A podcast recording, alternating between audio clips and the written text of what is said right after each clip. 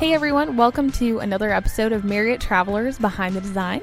This is your host, Hannah Weist, and we are talking with another one of our fabulous designers of the Lido House in Newport Beach, one of our newest hotels. And each designer worked on a cottage, and we have the opportunity to talk to Erica Bryan today, who's going to tell us how to create a space that feels like a vacation, even if you're not on vacation.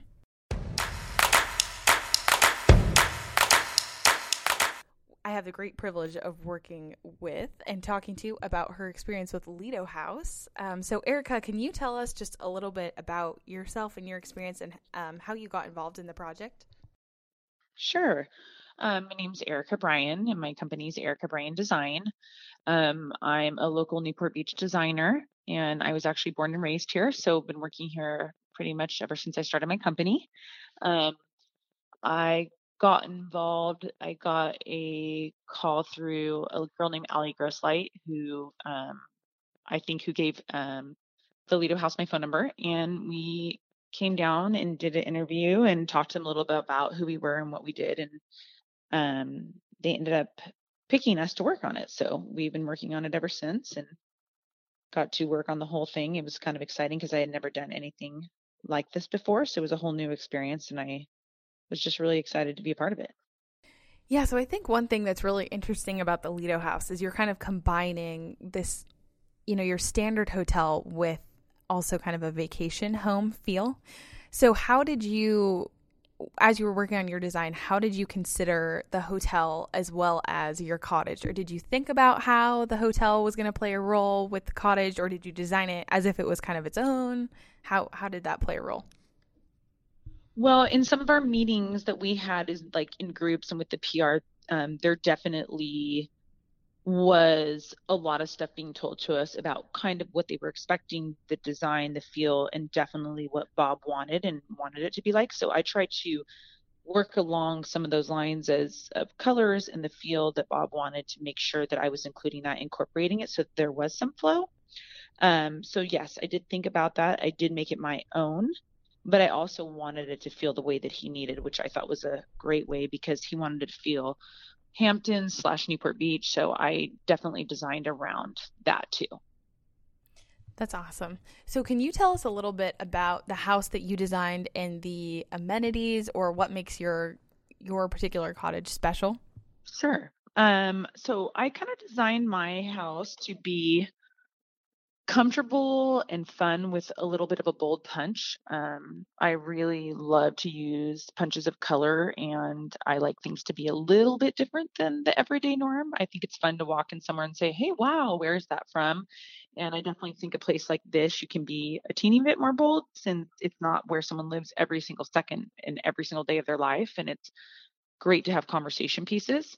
Um, so I combined it to be kind of clean and light and white but I also put big punches of colors such as blues. Um, I used bright orange on some of the beds, and I wanted to give it to that Newport Beach vibe, but with a funky, fun little edge on it. That's really cool. So you said uh, you mentioned that you wanted it to be a little different than a home. If you were to have designed it for a residential project instead of the hotel, how would that have changed your kind of aesthetic point and point of view? You know, I might have not done crazy stripe wallpaper with bright orange. I might have calmed down other parts of it. Um, I also would have to be really worried about what clients liked. And a lot of times when you're working with certain clients, they have a lot of rules and they get really afraid of things. Um, and I understand that because it's very hard for them to see how it's going to come out, but we can see it in our head. So sometimes I would have maybe taken my approach down a little bit, just knowing that everyday life somebody may have not been comfortable with that much of a punch in, like say the guest bedroom. But um, there at the hotel, I I know it's going to look great, and I feel very confident in what I'm doing, and I always feel very comfortable with it. So I wasn't afraid to take a little bit more of an edge there on maybe my everyday design. Yeah, makes sense.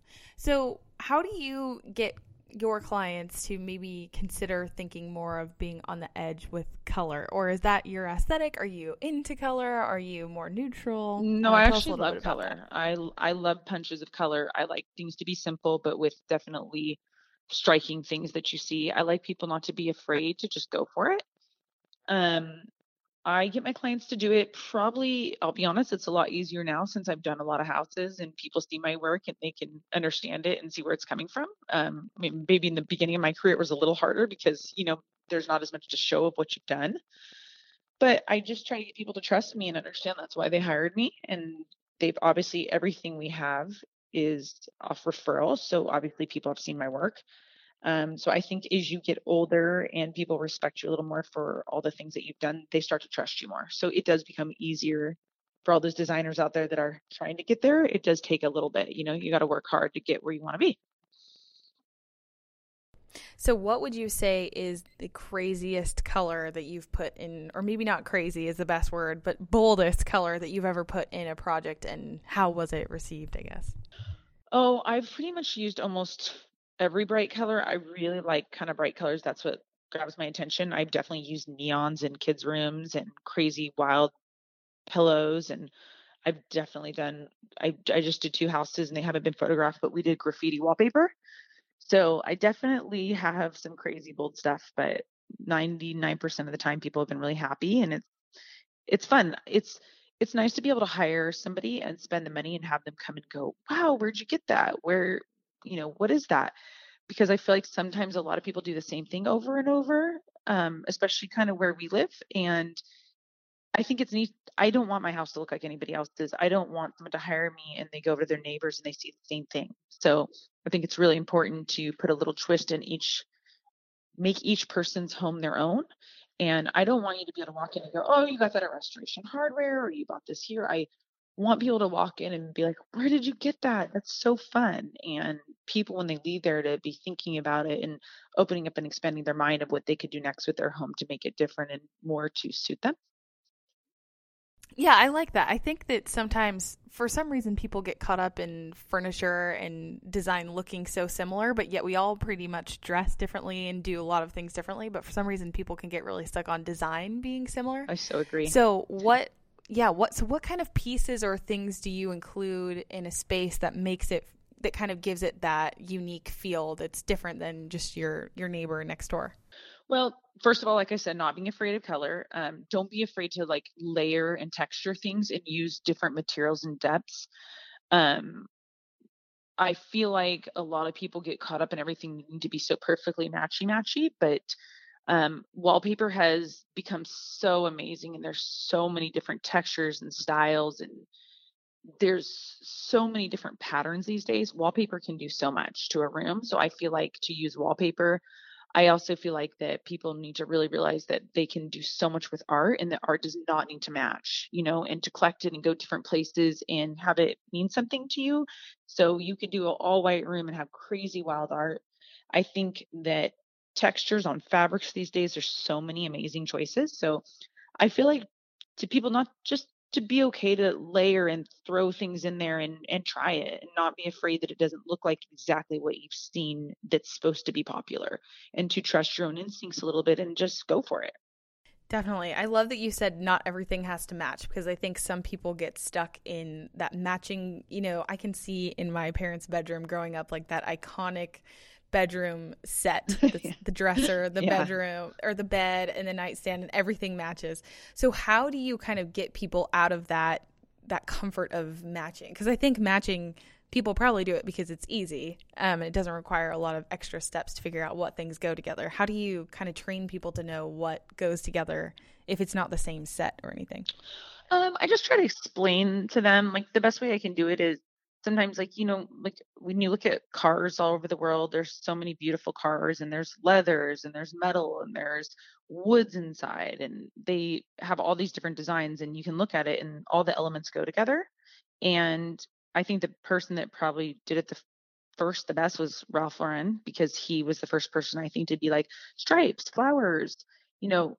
So i think it's i tell people like it's okay that everything isn't perfect and geometrics and flowers and stripes they can all go together and we try to lay it you know we do do presentations and we lay it out and they can see little pieces of it and you know these days the computers are so great you can basically show them what the room's going to look like so i think that is super helpful for them to be able to come in and walk in and go oh okay you know that fabric goes there and you put it all together for them so I think it's just like you say with the clothes, you know, we all try to have our own little style and sometimes you wear leather and you wear all these different materials mixed together and it looks great. So it's kind of the same thing. It's just you have to do it right. And that's kind of how we, I always tell them, you know, you're hiring me to guide you. So um, most of the time, I think they end up getting it once we lay it out for them.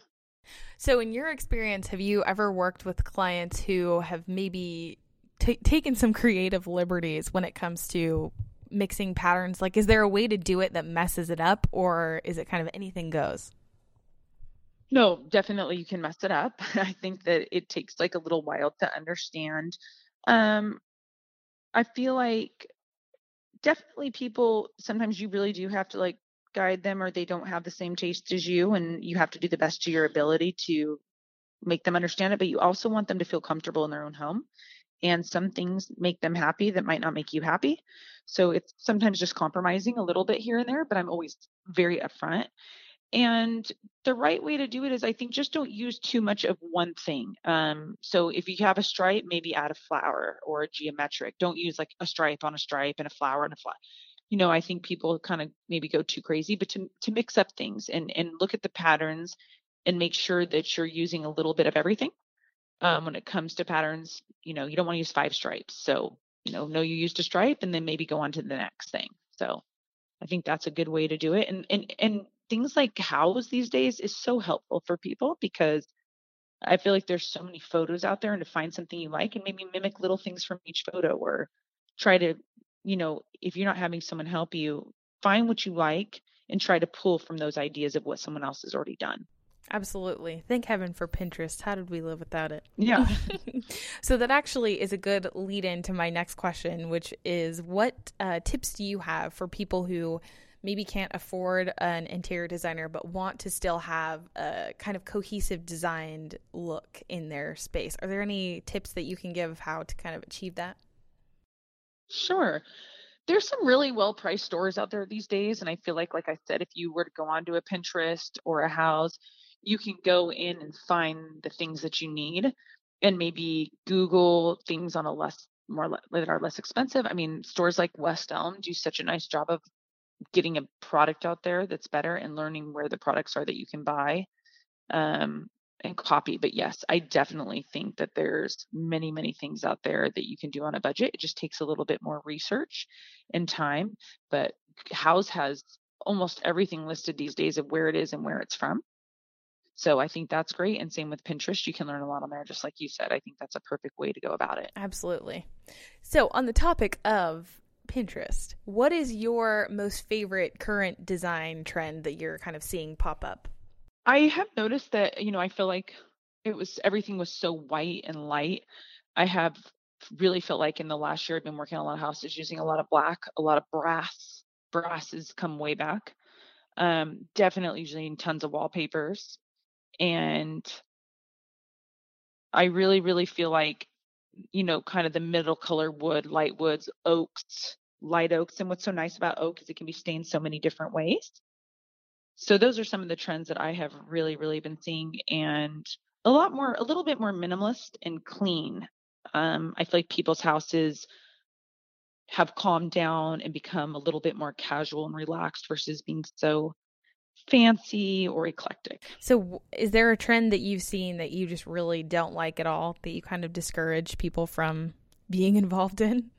Uh, there's not things I don't like. There are things that I see out there that I think are not going to last or work as well as people think. Or I also just sometimes try to get my clients to stay away from things that are really, really trendy because I don't like to see them spend a bunch of money and then put something, let's just say a tile that's super trendy, that's going to be done in like two years because every single person's doing right. it. So I do try to have them avoid that a little bit because, like, right, like for example, what's so trendy right now is the cement tiles, um, which is great and they're really cool and I love them. But I feel like that they are so trendy and that everyone's doing them that maybe in a couple years people will wish they didn't do it all over their whole house. So I try to get people to do things, you know, not not do it everywhere. Um, and the other thing about sometimes like those cement tiles is they really, really, really collect dirt because they're so porous. Mm-hmm.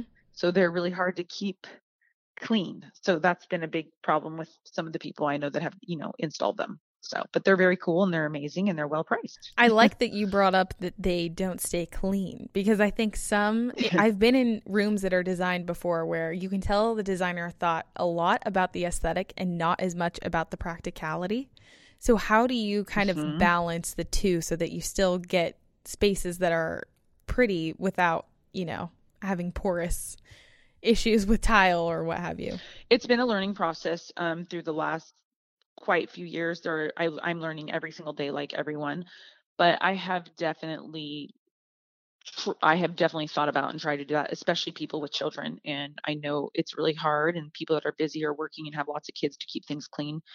We definitely have moved, like such as slabs and stuff. There's a thing called neolith, which is basically like a Silestone or a Caesar stone. They've gotten so good at reproducing these things. So we do try to use things like that in areas like kitchens so that we know that it's going to be easy for somebody from day to day. Um, we definitely try to put more expensive and really high end tiles in areas that maybe wouldn't be used every single second and asking a lot of questions and trying to represent our client in both ways, like you say, because even when they're really, really happy and everything looks amazingly beautiful after living there for a few months, people will get upset if you put things in that are very, very hard to deal with. So we're, we always try to be super upfront, and there are certain areas that clients are okay with that. And depending on the family and the situations, it's definitely important though. And mm, as a designer, I feel like it is your responsibility to educate people on what is going to be hard for them to deal with. So that has definitely been something that we have gotten better at out in as we get older and learn more and more about products. So how do you do that in for Lido House for a hotel where you don't necessarily know how people are going to want to use the space? Um, so we we try to I, and I, we tried to pick a floor that was like a neutral color and had some, you know, an oak that could take a little bit of a beating instead of something that would be, for instance, like a shiny floor or something that had a coating on it. So that was something we consider was the floor being durable. Um, we used mostly Sila and Caesar stones in the um, on all the countertops so that it would be durable for that.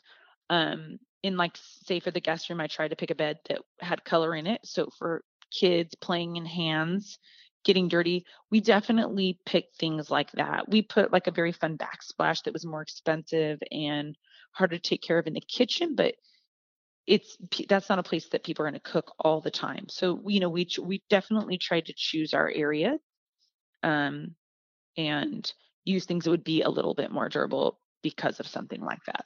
Definitely makes sense.